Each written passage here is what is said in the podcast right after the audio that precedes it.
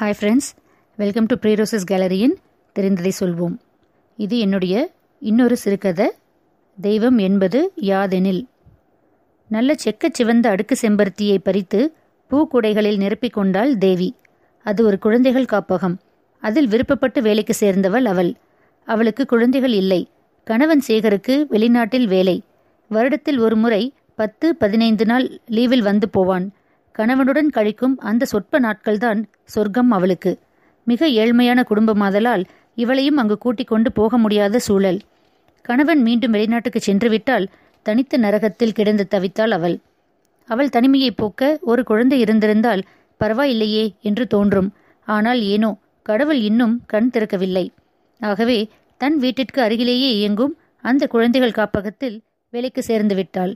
தன்னை சுட்டு கொண்டிருந்த தனிமையையும் குழந்தை இல்லையே என்ற ஏக்கத்தையும் ஒரு சேர ஜெயித்து விட்டது போல இருந்தது அவளுக்கு. இங்கு வேலைக்கு சேர்ந்த முதல் நாள் கை குழந்தைகள் முதல் பனிரெண்டு வயது வரை உள்ள குழந்தைகள் மட்டுமே அங்கு சேர்க்கப்பட்டனர். இதோ இன்றோடு எட்டு வருடம் ஓடியே போய்விட்டது வேலையில் சேர்ந்து. அவர்களை கவனித்து கொண்டு அவர்களிடம் விளையாடி தன் குழந்தை இல்லையே என்கிற மனக்காயங்களுக்கு மருந்திட்டு கொண்டாள். அவள் பறித்து வந்த செம்பருத்தி பூக்களை சாமி படங்களுக்கு வைத்த பின் குழந்தைகள் தங்கியிருந்த அறையை நோக்கி போனாள். குட் மார்னிங் தேவிகா என்றபடி வந்தாள் லக்ஷ்மி, பத்து வயதை நிரம்பிய சுட்டி பெண். குட் மார்னிங் லக்ஷ்மி, என்ன ஸ்கூலுக்கு இன்னும் ரெடியாகலையா என்று கேட்டாள். ஐயோ அக்கா, இன்னைக்கு சண்டே, ஸ்கூல் லீவு என்றபடி சிரித்தாள் லக்ஷ்மி. அடா ஆமா, மறந்துட்டேன். சரி, நீ சாப்பிட்டியா? இன்னும் இல்லக்கா. ரேகா, கலை, பிரியா எல்லோரும் ரெடி ஆயிட்டு இருக்காங்க. அவங்க வர்றதுக்காக தான் வெயிட் பண்றேன். அப்படியா, சரி அவங்க வந்ததும் போய் சாப்பிடுங்க என்று சொல்லிவிட்டு தன் அலுவல் அறைக்கு போனாள் தேவி. காப்பகத்துக்கு டொனேஷன் கொடுத்தவர்கள் முகவரி, தொலைபேசி எண்களை சரிபார்த்து கொண்டே திரும்பியவளின் கண்கள் லக்ஷ்மியையே கண் கொட்டாமல் பார்த்தது. எத்தனை அறிவு இந்த குட்டி பெண்ணுக்கு என்று யோசித்தவளுக்கு தான் வேலைக்கு சேர்ந்த முதல் நாள் நினைவில் வந்தது. நினைவுகள் மெல்ல பின்னோக்கி நகர்ந்தன. தேவி அந்த காப்பகத்திற்குள் நுழைந்த போது அந்த காப்பகத்தின் பொறுப்பாளரான ஜெயாமா என்று எல்லோராலும் அழைக்கப்பட்ட ஜெயா ஒரு குழந்தையோடு விளையாடி கொண்டிருந்தார். வாசலில் யாரோ வந்து நிற்பதை உணர்ந்த அவர் திரும்பினார். யார் மணி? அம்மா, என் பேர் தேவி. உங்ககிட்ட வேலை கேட்டு வந்திருக்கேன். என் வீடு பக்கத்தில் தான் இருக்குது. இந்த குழந்தைகளை பார்த்துக்கிற வேலையோ இல்லை ஏதாவது அக்கௌண்ட்ஸ் வேலையோ எதுவாக இருந்தாலும் பரவாயில்லங்க. சரி உள்ளே வாம்மா, என்னென்னு பேசலாம் என்று அழைத்து போன ஜெயாமாவிடம் தன்னை பற்றிய எல்லா விஷயங்களையும் கூறினாள். அவளின் எளிமையும் அவள் பேசிய விதமும் ஜெயாமாவுக்கு உடனே பிடித்து போக அந்த காப்பகத்தின் அனைத்து பொறுப்புகளையும் கவனித்துக் கொள்ளும்படி கூறிவிட்டார். மதிய உணவு இடைவெளியின் போது குழந்தைகள் உணவு அருந்தும் கூடத்துக்கு வந்து பார்த்து கொண்டிருந்தாள் தேவி. இரு வயதையான குழந்தை ஒன்று மேலும் கீழும் இறைத்தபடி உணவு உண்ணுவதை ரசித்து பார்த்தாள். தன் பிஞ்சு கரங்களால் உணவு எடுத்து அதை வாயில் போடுவதற்குள் பாதியை தட்டிலேயே சிந்தி சாப்பிடுவதை பார்க்கையில் அவள் மனம் லேசாகியது. இவள் பார்ப்பதையே பார்த்த அந்த குட்டி பெண் தன் அழகிய கரங்களை நீட்டி எப்படியே வா உக்கா சாப்பு என்றபோது சிலிர்த்து போனாள். வேகமாக அருகில் போய் அதன் கன்னத்தை செல்லமாக கிள்ளியபடியே உன் பேர் என்ன என்று கேட்க லட்சி என்று அழகான மழலையில் சொல்லியது. லக்ஷ்மியா? சரி, சாப்பாட்டை இப்படி சிந்தக்கூடாது. தட்டை பக்கத்தில் வச்சு சிந்தாமல் சாப்பிடணும், சரியா? நான் சிந்தலை, எம்புக்கு சாப்பா போடுறேன் என்று கூறிய போது அந்த குழந்தையின் சாமர்த்தியத்தையும் புத்திசாலித்தனத்தையும் கண்டு ஆச்சரியப்பட்டு போனாள். சாப்பாட்டை சிந்தவில்லை, எறும்புக்கு போடுகிறேன் என்று சொன்னதை கேட்டு அதிசயித்து போனாள். அக்குழந்தையை கட்டி அணைத்து கன்னத்தில் முத்தமிட்டாள். அன்றிலிருந்து லக்ஷ்மி தேவியின் செல்லமாகி போனாள். இதோ ஆயிற்று எட்டு வருடங்கள். இன்று வளர்ந்து பத்து வயது பெண்ணாக நிற்கும் லக்ஷ்மியிடம் அதே அறிவும் சுட்டித்தனமும் நிறைந்து இருந்தன. மற்றவர்களை கவனித்துக் கொள்வதும் அனுசரணையாக பேசுவதும் இந்த வயதிலேயே எல்லாவற்றையும் புரிந்து கொண்டு நடந்து கொள்வதும் தேவியை ஈர்த்தது. யோசனையில் ஆழ்ந்திருந்த அவளின் கவனத்தை சிதறச் செய்தது அலைபேசி ஓசை. திரையில் சேகர் சிரித்தான். ஹலோ, என்னங்க திடீர்னு இந்த நேரத்தில் ஃபோன் பண்ணியிருக்கீங்க? ஒரு ஹாப்பி நியூஸ், அதான் உடனே சொல்லணும்னு கூப்பிட்டேன். என்ன விஷயம்? ஏதாவது ப்ரமோஷன் கிடைச்சிருக்கா? இல்லை திடீர்னு லீவு கிடைச்சிருச்சா? இங்கே வரப்போறீங்களா? அதை எல்லாம் விட சந்தோஷமான விஷயம் என்னன்னு சொல்லுங்க, சஸ்பென்ஸ் தாங்கலை. நீயும் என் கூடவே இங்கேயே வரப்போற, உனக்கும் இங்கே வேலைக்கு ஏற்பாடு பண்ணியாச்சு. என்ன சொல்கிறீங்க? விழிவிரிய கேட்டாள். ஆமா தேவி, உண்மைதான். இனியும் நீ அங்க நான் இங்கேன்னு கஷ்டப்பட வேண்டாம். இன்னும் ஒரே மாசம்தான், கவலைப்படாத. ஜெயமாக்கிட்டையும் விஷயத்த சொல்லிரு, நான் அப்புறம் பேசுறேன் என்று கட் செய்து விட்டான். சந்தோஷத்தில் திக்கு முக்காடி போனாள் தேவி. சந்தோஷத்தில் இமைகள் படபடத்து இதழ்கள் புன்னகித்து கொண்டே இருந்தன. ஆனந்த கண்ணீர் எப்ப வரட்டும் எப்ப வரட்டும் என்று காத்து கொண்டு நின்றது. எத்தனை வருடத்து ஏக்கம், கணவனுடன் எப்போதும் கூடவே இருக்கப் போகிறோம் என்ற நினைப்பே பெரும் நிம்மதியை கொடுத்தது. அவன் கூடவே இருக்கலாம், சாலைகளில் கைகோர்த்து நடக்கலாம், தோளில் சாய்ந்து பிடித்த படம் பார்க்கலாம், அவனுக்கு பிடிச்சதை சமைத்து ஊட்டிவிடலாம், மடிமீது தலை வைத்து கதைகள் பேசலாம் என்ற நிமிடத்துக்கு ஆயிரம் கனவுகளை சுமந்து கொண்டிருந்தது அவள் மனது. ஒரு குழந்தை மட்டும் இருந்திருந்தால் எவ்வளவு நன்றாக இருந்திருக்கும். இவை அனைத்தையும் யோசித்துக் கொண்டிருக்கையில் வெளியில் சென்றிருந்த ஜெயம்மா திரும்ப வருவதை கவனித்தவள் ஓடி சென்று அவர் கையை பிடித்து கொண்டாள். என்ன தேவி, என்ன ஆச்சு, முகத்தில் இத்தனை சந்தோஷம்? சிரித்தபடியே கேட்டார். ஆமாம்மா என்றவளுக்கு அதற்கு மேல் பேச முடியாமல் குரல் தழுதழுத்தது. அவர் இன்னும் ஒரு மாசத்துல என்னையும் அங்கேயே கூட்டிட்டு போறேன்னு சொல்லியிருக்காருமா, அங்கேயே ஒரு வேலைக்கும் ஏற்பாடு பண்ணிட்டாராம். ரொம்ப சந்தோஷம் தேவி, நீ உன் புருஷனை இத்தனை நாள் பிரிஞ்சிருந்தது போதும், ரெண்டு பேரும் ஒன்னா இருங்க, சந்தோஷமா இருங்க மனப்பூர்வமாக ஆசீர்வதித்தார். உடனே அவர் காலில் விழுந்து ஆசி பெற்றாள் தேவி. இதை கவனித்துக் கொண்டிருந்த குழந்தைகள் இருவரையும் சூழ்ந்து நின்று கொண்டார்கள். அப்போ எங்களையெல்லாம் விட்டுட்டு போயிடுவீங்களாக்கா கேட்டது ஒரு குழந்தை. தன்னை மீறி வந்த கண்ணீரோடு அக்குழந்தையின் அருகே மண்டியிட்டு அமர்ந்தவள், உங்களையெல்லாம் பார்க்கறதுக்காகவே நான் லீவு போட்டுட்டு வருவேன் என்றாள். எங்களையெல்லாம் மறந்துட மாட்டீங்களே என்று கேட்ட லக்ஷ்மி தேவியின் கைகளை இருக்க பிடித்து கொண்டாள். உங்களை எப்படிடா நான் மறப்பேன், எனக்கு குழந்தை இல்லைங்கிறத நினச்சி நினச்சி நான் அழத நாளே கிடையாது. இங்கே வந்து உங்கள் முகத்தையெல்லாம் பார்த்த பிறகுதான் அந்த கவலை என்னை விட்டு போச்சு.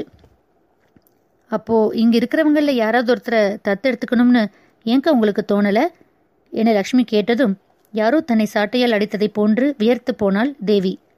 உங்களுக்கு குழந்தை இல்லைன்னு எத்தனையோ தடவை நீங்கள் ஜெயம்மா கிட்ட கவலைப்பட்டிருக்கீங்க, அதை நான் நிறைய தடவை பார்த்துருக்கேன். அன்னைக்கு குட்டி பாப்பா பைரவியை நம்ம காப்பகத்து வாசலில் யாரோ போட்டுட்டு போனப்போ கூட நீங்கள் ஜெயம்மா கிட்ட சொன்னீங்களே, வேணும் வேணும்னு கோயில் கோயிலாக போகிறவங்களுக்கு இந்த பாக்கியம் கிடைக்க மாட்டேங்குது, ஆனால் இந்த செல்வத்தோட அருமை தெரியாமல் தூக்கி வீசுறவங்களுக்கு தான் கிடைக்குதுன்னு சொன்னீங்களேக்கா என்று கேட்டாள். தொடர் கேள்விகளால் திணறி போயிருந்த தேவி பதில் பேசாமல் இருந்தாள்.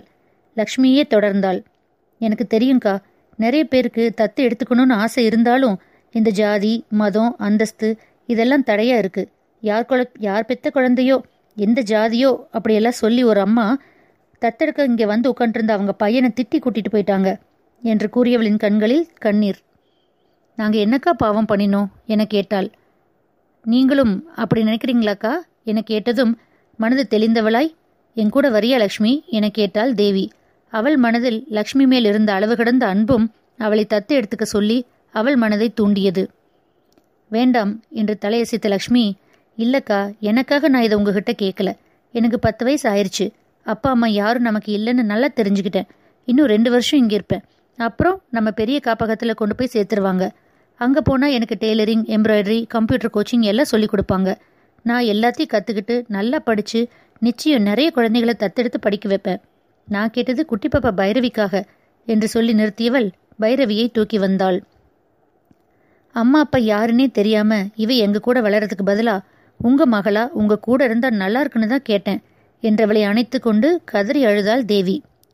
அந்த அழுகையில் அவள் மனது கழுவி விட்டதைப் போல பளிச்சென்று இருந்தது. இந்த சிறு வயதில் சுயநலம் பாராது பிறருக்காக யோசிக்கும் மனம்தான் கடவுள் என்று நிரூபித்து விட்டாள் லக்ஷ்மி.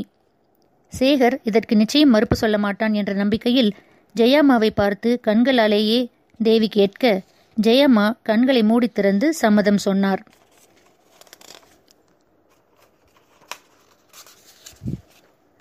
கை நீட்டி பைரவியை வாங்கி கொண்ட போது தன் அழகான பொக்கை வாயை காட்டி சிரித்தது குழந்தை.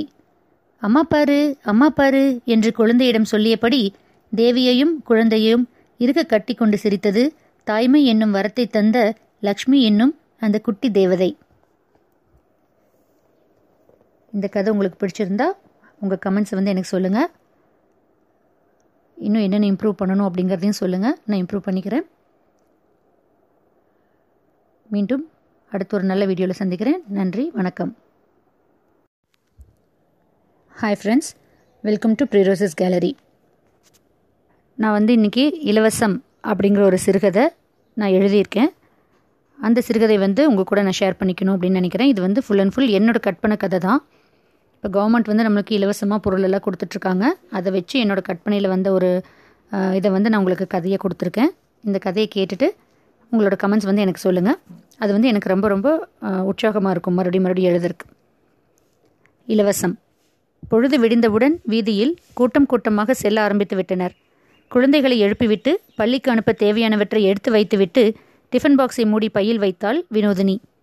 அக்கா அக்கா என கத்தியவாறு கேட்டை தட்டினாள் எதிர் வீட்டு கமலா. என்ன கமலா, வேலையெல்லாம் முடிச்சிட்டியா? முடிச்சிட்டேங்க்கா. பிள்ளைகளை ஸ்கூல் வேன் ஏற்றி விட்டுட்டு அப்படியே வந்துரு, நான் போய் லைனில் நிற்கிறேன். சரிடி. எதுக்கும் எனக்கும் ஒரு பை கொண்டு போ.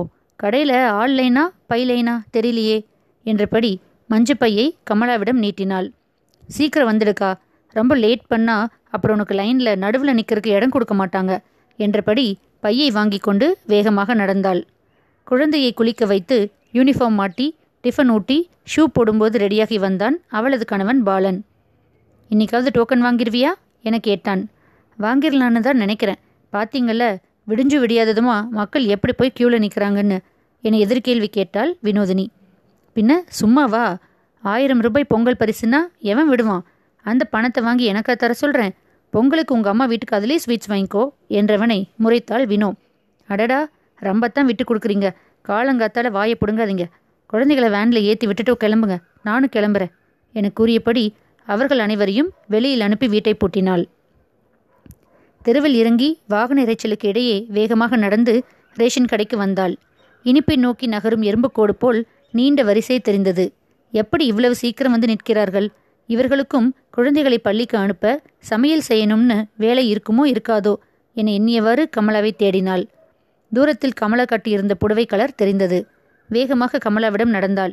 இவளை பார்த்ததும் வாக்கா, பாத்ரூம் போயிட்டு வர இத்தனை நேரமா என கேட்டவுடன் புரிந்து கொண்டவளாய், ஆமாண்டி, வீடு வரைக்கும் போயிட்டு திரும்பி வர வேண்டாமா, அதான் லேட் ஆயிடுச்சு என கூறியபடி லைன் நடுவே புகுந்து கமலாவின் பின் நின்று கொண்டாள். இவள் நடுவே புகுந்து நிற்பதை பார்த்ததும் பின் வரிசையில் ஒரு பெண் சத்தம் போட்டாள். ஏம்மா இப்போ தானே வந்த, அதுக்குள்ளே நடுவில் பூந்து நிற்கிற, பின்னால் போம்மா. இவங்க ஏன் கூட தான் வந்தாங்க, பாத்ரூம் போயிட்டு வரேன்னு சொல்லிட்டு தான் போனாங்க. உனக்கு போகணுன்னா நீயும் போயிட்டு வந்து நில்லு, யாரும் ஒன்றும் சொல்ல மாட்டாங்க. எத்தனை மணிக்கு வந்தோம், நாள் பூரா லைனில் நிற்கிறோம், எப்போ பணம் தருவாங்கன்னு தெரியல, இதெல்லாம் வந்து அடக்கவா முடியும் என கத்தினாள் கமலா. இவள் போட்ட சத்தத்தில் அடங்கி போனாள் அந்த பெண். ஏ போது விடுடி என்றாள் வினோ. சும்மா இருக்கா, எப்போ நாம் முந்திக்கிட்டு கத்துனாதான் இவளுங்க அடங்குவாங்க, இல்லைன்னா அவ்வளவுதான் என்றாள். மேலும் அந்த பொம்பளை பேரை சொல்லிக்கிட்டு ஏற்கனவே ரெண்டு பேர் லைனில் குறுக்க வந்துட்டாங்க, இவன் நம்மளை சொல்கிறா என்றாள் கோபமாக. கமலா எப்பவுமே அப்படித்தான், வாய் துடுக்காக பேசுவாள், பிறரிடம் டக்கென்று சண்டை போடுவாள். ஆனால் மிகவும் நல்லவள். வீதியோரும் குப்பை போடுபவர்களை திட்டுவாள். வேகமாக வண்டியில் போகிறவர்களை குழந்தைக்கு விளையாடும் போது மெதுவாக வர தெரியாதா, வீடு இருக்கிற இடத்துல இத்தனை வேகமாக போகலாமா என ஒரு பிடி பிடித்து விடுவாள். தப்பென்று தெரிந்தால் வீதிக்கே கேட்கும்படி கத்துவாள் என்பதால் எங்கள் தெருவில் யாரும் வீதியில் குப்பை கொட்ட மாட்டார்கள். எதுக்கு கமலை எல்லார்கிட்டையும் சண்டை போடுற, இப்படி நின்று கத்திட்டு இருக்க, பார்க்குறவங்க அசிங்கமாக நினைக்க மாட்டாங்களா? வீதியில் குப்பை கொட்டுறவங்களை யாரும் தப்பாக நினைக்க மாட்டாங்க, கேள்வி கேட்க மாட்டாங்க. ஆனால் அதையே நான் தப்புன்னு சொன்னால் என்ன அசிங்கமாக நினைப்பாங்களா? அடப்போக்கா, நான் இப்படித்தான் என்று கூறுவாள். அவள் சொல்வதிலும் நியாயம் இருக்கத்தானே செய்கிறது. லைனில் நின்று ரெண்டு மணி நேரம் ஆயிற்று. டோக்கன் கொடுப்பவர் வரவே இல்லை. வெயில் மண்டையை பிளக்க தலைக்கு முக்காடு போட்டு கொண்டாள் வினோ. ட்ரெயின் பெட்டி போல நீண்டு இருக்கும் லைனை பார்த்தபடியே வண்டியில் சென்றனர் சிலர். பணத்துக்காக லைனில் இப்படி நிற்கிறது ஒரு மாதிரி கூச்சமாக இருக்கு கமலா. ரோட்டில் போகிறவங்க எல்லாம் நம்மையே பார்க்குற மாதிரி இருக்குடி என்றாள் கவலையுடன். லைனை பார்த்து வாயை பொழந்துட்டு போகிற எல்லாரும் அவன் அவன் பொண்டாட்டியவோ அம்மாவையோ கியூவில் நிற்க சொல்லி இறக்கி விட்டுட்டு தான் போயிருப்பான் என்று கூறி சிரிக்க இவளும் சிரித்தாள். அது மட்டும் இல்லாமல் நம்ம வரி பணத்தை தானாக்கா இப்படி கொடுக்குறாங்க, அதையே வாங்காம விடணும் என்றாள். தேவை என முடிவுக்கு வந்த மனசு நொண்டிச்சாக்கைத்தானே தேடும், அதுபோல கமலா சொன்னதும் அதையே ஒத்துக்கொண்டு ஆமோதித்தாள். முதல்ல நிற்கிற இரநூத்தி ஐம்பது பேத்துக்கு தான் டோக்கன், அவங்களுக்கு மட்டும்தான் இன்றைக்கி பணம் கிடைக்கும், மீதி நிற்கிறவங்க நாளைக்கு வாங்க என்றார் டோக்கன் கொடுப்பவர். எப்படியோ கமலாவும் வினோவும் அந்த கணக்கிற்குள் வந்துவிட்டதால் டோக்கன் கிடைத்தது. எப்படியும் இன்னைக்கு ஆயிரம் ரூபாய் வாங்கிவிடலாம் என நிம்மதி பெருமூச்சு விட்டனர். நேரம் ஆக ஆக நிற்கவே முடியவில்லை வினோதினிக்கு. கியூ மெதுவாக ஊர்ந்துதான் நகர்ந்தது.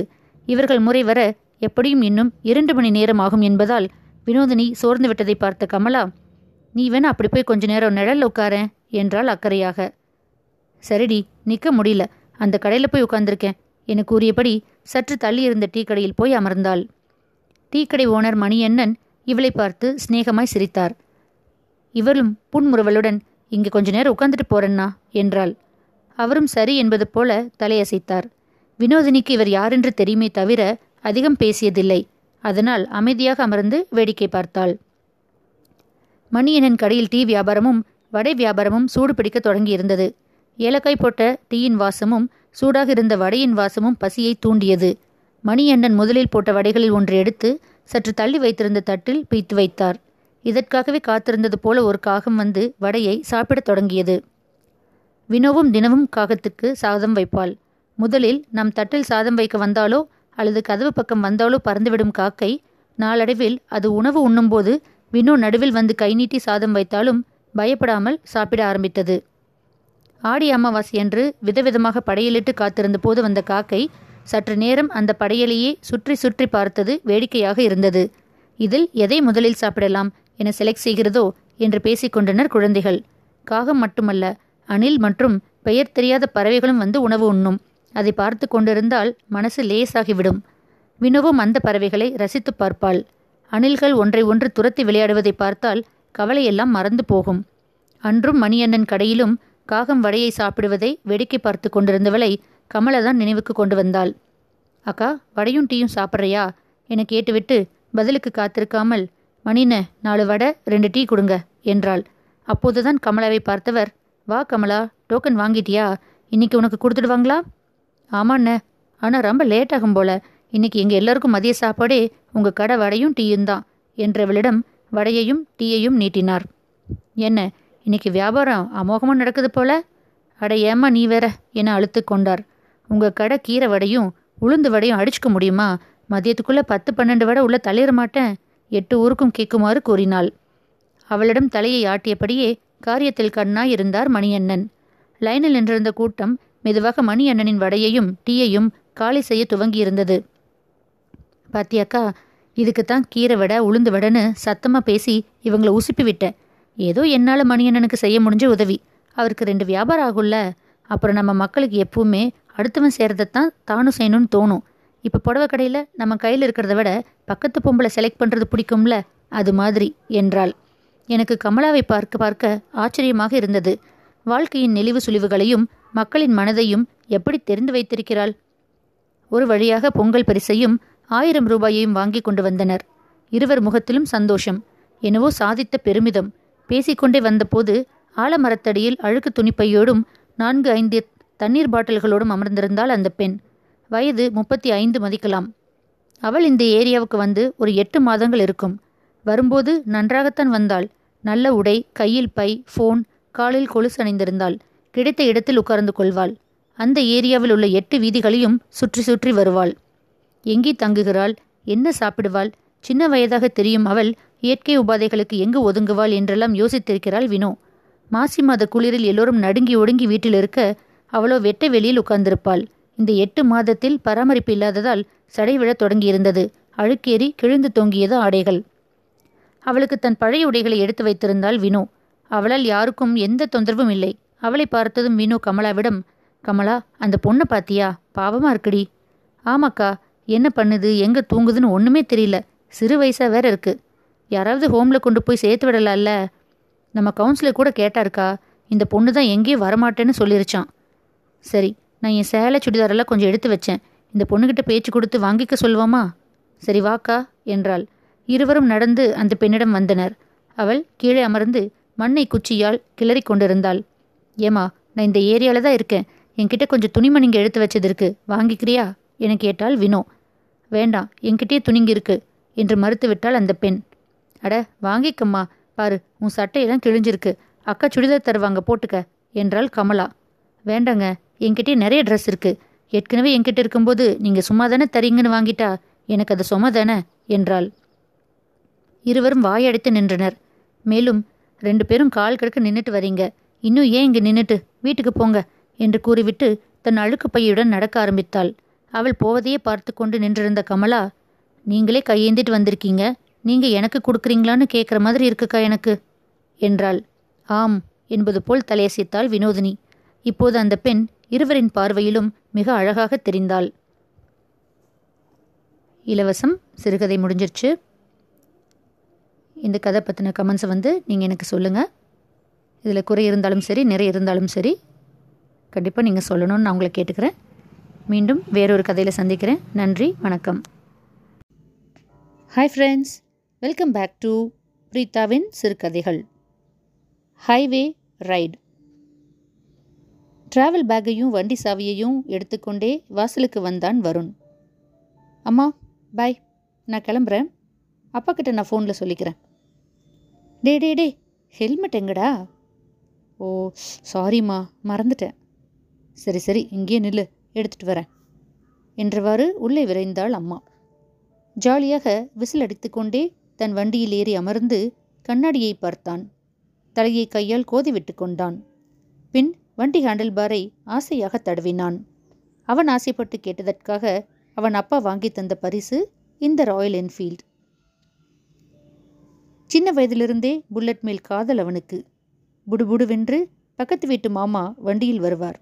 கண்ணாடி அணிந்து ஸ்டைலாக இருப்பார். அவர் வரும்போதெல்லாம் ஓடி வந்து வண்டியை தடவி பார்ப்பான். அப்போதிருந்தே அந்த வண்டி மேல் அப்படி ஒரு ஆசை. வருண் அம்மா அப்பாவுக்கு ஒரே பையன். பெருந்துறையில் இன்ஜினியரிங் தேர்ட் இயர் படிக்கிறான். படிப்பிலும் படுச்சுட்டி. தனியாக நண்பர்களுடன் ரூம் எடுத்து தங்கி படிக்கிறான். ராயல் என்ஃபீல்டு அவன் ஆசை கனவு. கடந்த இரண்டு வருடங்களாக அப்பாவிடம் கேட்கிறான். முடியாது முடியாது என்று மறுத்தவர் இப்பொழுது மூன்றாவது வருடம் படிக்கும்போது வாங்கி கொடுத்து விட்டார், ஏகப்பட்ட கண்டிஷன்ஸுடன். ஃபர்ஸ்ட் கண்டிஷன், ஹெல்மெட் போடாமல் வண்டியை எடுக்கக்கூடாது. செகண்ட், ஓவர் ஸ்பீடாக போகக்கூடாது.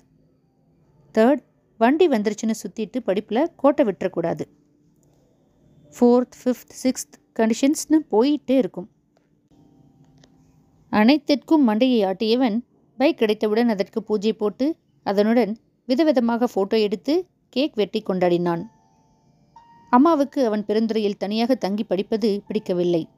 நேர நேரத்திற்கு மகன் சாப்பிடுவானோ இல்லையோ என்ற கவலைதான். கோயம்புத்தூரில் இல்லாத காலேஜா, எங்கெங்கோ இருந்தெல்லாம் இங்கே வந்து படிக்கிறாங்க, இவை என்றான்னா இங்கிருந்து அங்கே போய் படிக்கிறான் என்று புலம்பிக் கொண்டே இருப்பார். இரண்டு நாள் லீவில் வீட்டுக்கு வா வான்னு அம்மா நச்சரித்ததால் கிளம்பி வந்துட்டான். அதுவும் பைக்கில் ஜாலியாக. பைக் ரைடு யாருக்கு தான் பிடிக்காது? அதுவும் இந்த வயசு பசங்களுக்கு சொல்லவா வேணும்? பெட்ரோல் நூற்றி பதினோரு ரூபாயா இருந்தால் என்ன, நூற்றி ஐம்பதா இருந்தால் என்ன, டுருன்னு பறக்கணும். இப்போவே லேட் ஆயிடுச்சு, நீ அங்கே போகிறதுக்குள்ளே நல்லா இருட்டிடும். பேசாமல் காலையில் போகலாம்ல கண்ணு, ஹெல்மெட் தரும்போதே மனசு தாங்காமல் கேட்டாள் அம்மா. மா காலையில் கிளாஸ் இருக்குல்ல, லேட் ஆயிடுச்சுன்னா டென்ஷனை வேகமாக வண்டி ஓட்டணும், நைட்டே போனால் சரியாக இருக்கும்மா. சாயங்காலமே கிளம்பியிருப்பேன், டிஃபன் சாப்பிட்டு போன்னு சொன்னது யார்? போய் கோபத்துடன் கேட்டான். சரிப்பா பார்த்துப்போ, போயிட்டு உடனே கூப்பிடு. சரிம்மா தலை அசைத்தபடி கிளம்பினவன் கொஞ்சம் தூரம் போனதும் வண்டியை நிறுத்தி டைம் பார்த்தான். மணி எட்டு முப்பது ஆச்சு. ரூமுக்கு போக பதினொன்று பதினொன்றரை ஆயிரும் நினைத்து கொண்டே யூடியூபில் ப்ரீ ரோசஸ் கேலரியில் மன்னன் மகள் பிளேலிஸ்ட் ஆன் செய்து ப்ளூடூத்தை காதில் மாட்டிக்கொண்டான். சமீப காலமாகத்தான் சரித்திர கதைகள் மேல் ஒரு ஈர்ப்பு வந்தது அவனுக்கு. கேட்டுக்கொண்டே வண்டியை செலுத்தினான். சில் என்ற காற்றும் பிடித்தமான கதையும் மனதுக்கு இதமாக இருந்தது. திடீரென்று முன்னால் சென்ற வண்டிகள் எல்லாம் அப்படியே மெதுவாக நிற்க டிராஃபிக் ஜாம் ஆனது. கிடைத்த இடைவெளிகளில் புகுந்து புகுந்து முன்னால் சென்றான் வருண். டூ வீலரில் இதுவும் ஒரு சௌகரியம். ரொம்ப தூரத்துக்கு ஜாமாகி நிற்கும் போல என எண்ணிக்கொண்டே சுற்றுமுற்றும் பார்த்தான். சுற்றி இருந்த அத்தனை முகங்களிலும் ஒருவித எரிச்சலும் சலிப்பும் தெரிந்தது. இந்த சூழ்நிலையில் கதை கேட்க பிடிக்கவில்லை அவனுக்கு. மனம் ஊன்றி கேட்க வேண்டும். அதனால் ஆஃப் செய்துவிட்டு திரும்பி பார்க்கையில் பக்கத்து காரில் பின்னால் உட்கார்ந்திருந்த இரண்டு குட்டீஸ் மட்டும் சந்தோஷமாக எந்த கவலையும் இல்லாமல் ஸ்டோன் பேப்பர் சிசர்ஸ் விளையாடி கொண்டிருந்தார்கள். சிறிது நேரம் அவர்களையே பார்த்து கொண்டிருந்தான். இவன் பார்ப்பது தெரிந்ததும் அழகான வெட்கத்தோடு புன்னகைத்தார்கள். இவனும் சிரித்துக்கொண்டே முன்னால் பார்த்தான். அப்பாடா கொஞ்சம் நகருது. குட்டீஸ்க்கு டாட்டா காட்டியவாறு வண்டியை ஸ்டார்ட் செய்து மீண்டும் கிடைக்கும் இடைவெளிகளில் புகுந்து புகுந்து முன்னேறினான். இப்பொழுது பக்கத்து பைக்கில் இருந்தவர் இவனை பார்த்து, ஏதோ ஆக்சிடென்ட் போல இருக்கு தம்பி, அதான் லேட் ஆகுது என்றார். அவனும் தலையாட்டியபடியே எட்டி பார்த்தான். ஒன்றும் தெரியவில்லை. இப்பவே ஒரு மணி நேரம் காத்திருந்து டுர் டுர்னு கொஞ்சம் கொஞ்சமாக நகர்த்தியாச்சு. இனிமே முடியாதுப்பா என்று நினைத்தவன் ஊருக்குள் போய் அவனாசி வழியாக போயிடலாம்னு நினச்சி கிடைத்த சந்தில் புகுந்து ஊருக்குள் நுழைந்தான். அப்பா ஆடா என்று இருந்தது அவனுக்கு. என்ன, இன்னும் கொஞ்ச நேரம் ஆகும், இருந்தாலும் பரவாயில்லை என்று நினைத்து கொண்டான். அவினாசி ஊருக்குள் நுழைந்த போது ஒரு பெரியவர் கை காட்டினார். தம்பி, என்னை இருட்டில் விட்டுறீங்களா என்று கேட்டார். வேட்டியை தூக்கி கட்டியிருந்தார். கையில் ஒரு துணிப்பை. சட்டை கசங்கி இருந்தது. ஏழ்மை முகத்தில் தெரிந்தது. நம்ம எங்கே போகிறோன்னு கூட தெரியாது, இவர் என்னடான்னா ஈரோட்டில் விட்டுருங்கன்னு சொல்கிறாரே என்று யோசித்தான். இவன் யோசிப்பது தெரிந்ததும், தம்பி ரொம்ப நேரமாக ஒரு பஸ் கூட வரல தம்பி. இல்லைங்க முடியாது என்று சொல்லிவிட்டு வண்டியை கிளப்பி சிறிது தூரம் வந்தவனுக்கு மனது கேட்கவில்லை. சே பாவம், ஏன் மாட்டேன்னு சொன்னோம்? அவரது உருவமும் தோற்றமும் இரக்கத்தை உண்டு பண்ண பெருந்திர வரைக்குமாவது கூட்டிகிட்டு போகலாமே என்று நினைத்தவன் ஒரு யூட்டன் போட்டு திரும்பவும் சென்றான். ஒரு கடை கூட இல்லை. எல்லாம் பூட்டி ரோடே வெறிச்சென்று இருந்தது. அவர் அதே இடத்தில் குத்த வைத்து அமர்ந்திருந்தார். இவனை பார்த்ததும் எழுந்தார். சரி வாங்க, போகிற வழியில் ஏதாவது பஸ் வந்தால் ஏற்றி விடுறேன் என்று கூறி வண்டியில் ஏற்றிக்கொண்டான். மீண்டும் ஹைவேயில் ஏறி வண்டியை முறுக்கினான். வண்டியை ஓட்ட ஓட்ட கண்ணாடியில் தெரிந்த அவர் முகத்தை பார்த்தான். ரொம்ப அப்பாவியத்தான் தெரிந்தார். ஆனால் அவன் மனது கண்டதையும் கற்பனை செய்ய ஆரம்பித்தது. யார் இந்த ஆளு? ஏன் நம்மக்கிட்ட மட்டும் லிஃப்ட் கேட்குறாரு? ஒருவேளை திருடனாக இருப்பாரோ? பார்த்தா சின்ன பையனாக தெரியிறான். கொஞ்சம் தூரம் போனதும் செயின் மொபைல் எல்லாம் பிடுங்கிட்டு ஓடிடலாம்னு நினச்சிருப்பாரோ? இல்லை இப்போ தான் ஹைவேஸில் இப்படி லிஃப்ட் கேட்டு ஆளை அடித்து போட்டுட்டு வண்டியை தூக்கிட்டு போயிடுறாங்களே, அந்த மாதிரி ஒரு கேங்கா? அச்சோ டே, வீட்டுக்கு ஒரே புள்ளடா. அம்மா சொன்ன மாதிரி காலையிலேயே கிளம்பி இருக்கலாமோ? அப்பாவி மாதிரி மூஞ்சியை வச்சுக்கிட்டு வண்டியில் எரிக்கிறது. அப்புறம் கொஞ்சம் தூரம் போனதும் ஒளிஞ்சிருக்கிற கூட்டாளிங்களுக்கு சிக்னல் கொடுக்கறது. அவனுங்க வந்து ஆளை அடித்து போட்டுட்டு வண்டியை எடுத்துகிட்டு போகிறது.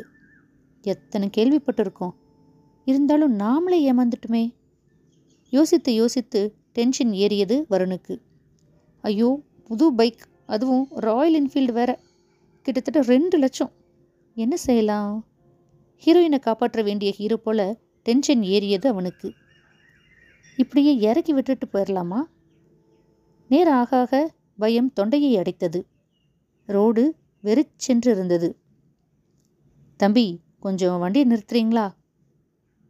ஏங்க இங்கேயே இறங்கிக்கிறீங்களா? சந்தோஷமாக கேட்டான் வருண்.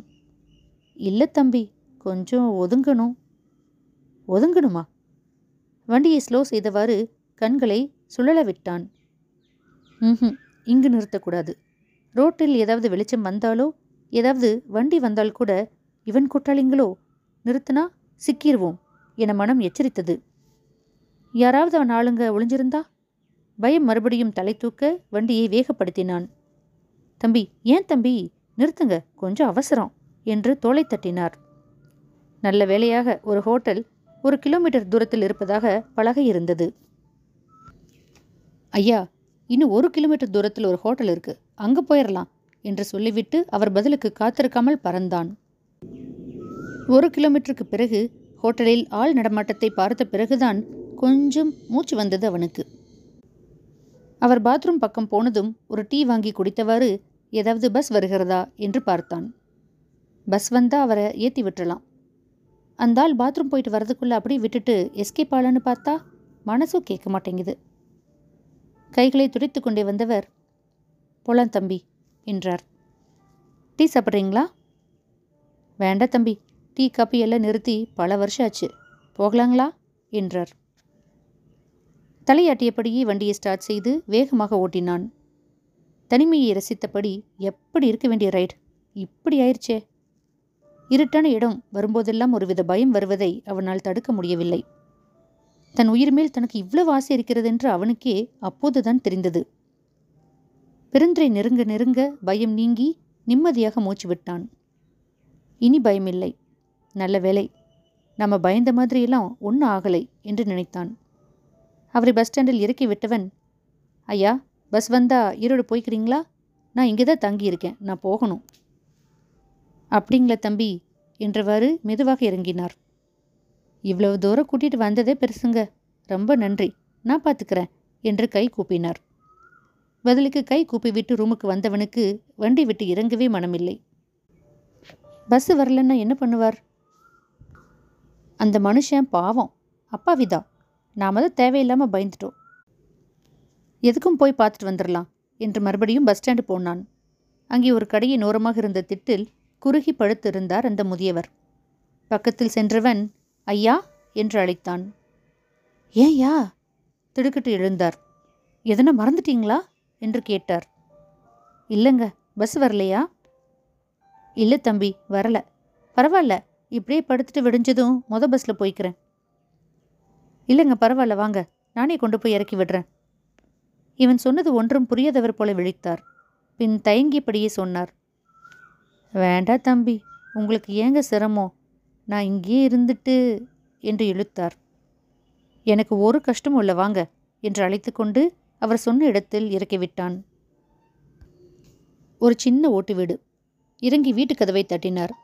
கொஞ்ச நேரம் கழித்து ஒரு வயதான அம்மா வந்து கதவை திறந்தார். ஏ தம்பி இவ்வளோ நேரம் என கேட்டுக்கொண்டே வெளியிலிருந்த லைட்டை போட்டார். வருணிடம் வயதான அம்மாவை காட்டி அந்த பெரியவர், தம்பி இவங்க என் அம்மா. அம்மா, தம்பி தான் என்னை அவனாசிலிருந்து இங்கே வரைக்கும் வண்டியில் கூட்டி வந்துச்சு என்று சொல்ல நடுக்கத்துடன் கை கூப்பினார் அந்த அம்மா. காலையில் ஆஸ்பத்திரிக்கு போனவன் இன்னும் காணோமேன்னு கவலைப்பட்டுட்டே இருந்தேன் சாமி, கடவுள் மாதிரி நீ கூட்டிகிட்டு வந்துட்ட என்றார். சிரித்தபடி விடை பெற்றான் வருண். அந்த பெரியவர் இவனை பார்த்த பார்வையில் ஒரு பாசம், மரியாதை, நன்றி எல்லாம் கலந்திருந்தது. தான் எதற்கு அந்த முதியவருக்காக இத்தனை தூரம் வர வேண்டும்? அவனாசியில் முடியாது என்று சொன்ன உடனேயே வந்திருக்கலாமே, ஏன் திரும்ப போனேன்? சரி, பெருந்துறையில் இறக்கி விட்டுட்டு ரூமுக்கு போய் ஏன் திரும்பி வந்தேன்? அவர்தான் இங்கேயே தூங்கிட்டு காலையில் போகிறேன்னு சொன்னாரே. பஸ் வந்தால் ஒரு அரை மணி நேரத்தில் வீட்டுக்கு போயிருப்பார். ஆனால் நான் ஏன் திரும்பவும் போய் அவரை கூட்டிகிட்டு போனேன்? ஹைவேல அவரை அத்தனை சந்தேகப்பட்டேனே, அவ்வளோ பயந்தேனே, அப்படியே விட்டுட்டு எஸ்கேப் ஆகணும்னு நினச்சேனே, அவர் அப்படி இல்லைன்னு தெரிஞ்ச உடனே ஏன் விட முடியல? யோசிக்க யோசிக்க ஏன் என்றே தெரியவில்லை அவனுக்கு. ஒரு சிலர் செய்கிற தப்பால் நிஜமாக கஷ்டப்படுறவங்களுக்கு கூட நம்ம உதவி பண்ண பயப்படுறோம், யோசிக்கிறோம்.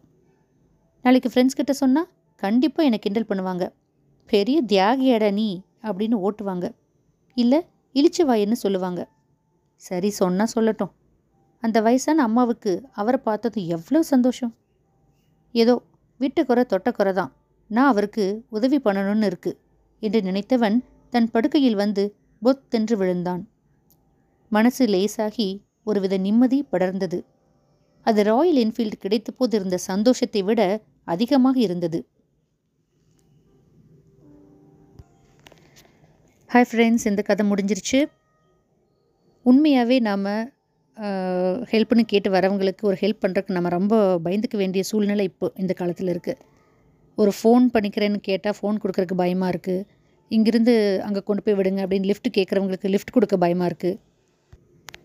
முதல்ல வயசானவங்க யாராவது ரோட்டில் நடந்து போயிட்டுருந்தா வாங்க கொண்டு போய் விடுறேன், எங்கே போகணும் அப்படின்னு கேட்டு நம்ம போகிற வழியில் இருக்கிற ஸ்டாப்பில் இறக்கி விடுவோம். ஆனால் இப்போ அந்த மாதிரி யாருக்கிட்டையாவது கேட்குறக்கு கூட பயமாக இருக்குது. ஏன்னா காலம் அந்த மாதிரி மாறிடுச்சு. இந்த கதையை பற்றின உங்களோட கருத்துக்கள், விமர்சனங்கள் எனக்கு கமெண்ட்ஸில் சொல்லுங்கள். பிடிச்சிருந்தா உங்கள் ஃப்ரெண்ட்ஸ்கிட்டையும் ஃபேமிலிக்கிட்டையும் ஷேர் பண்ணுங்கள். நம்ம சேனலை மறக்காமல் சப்ஸ்கிரைப் பண்ணுங்கள். Thank you, take care.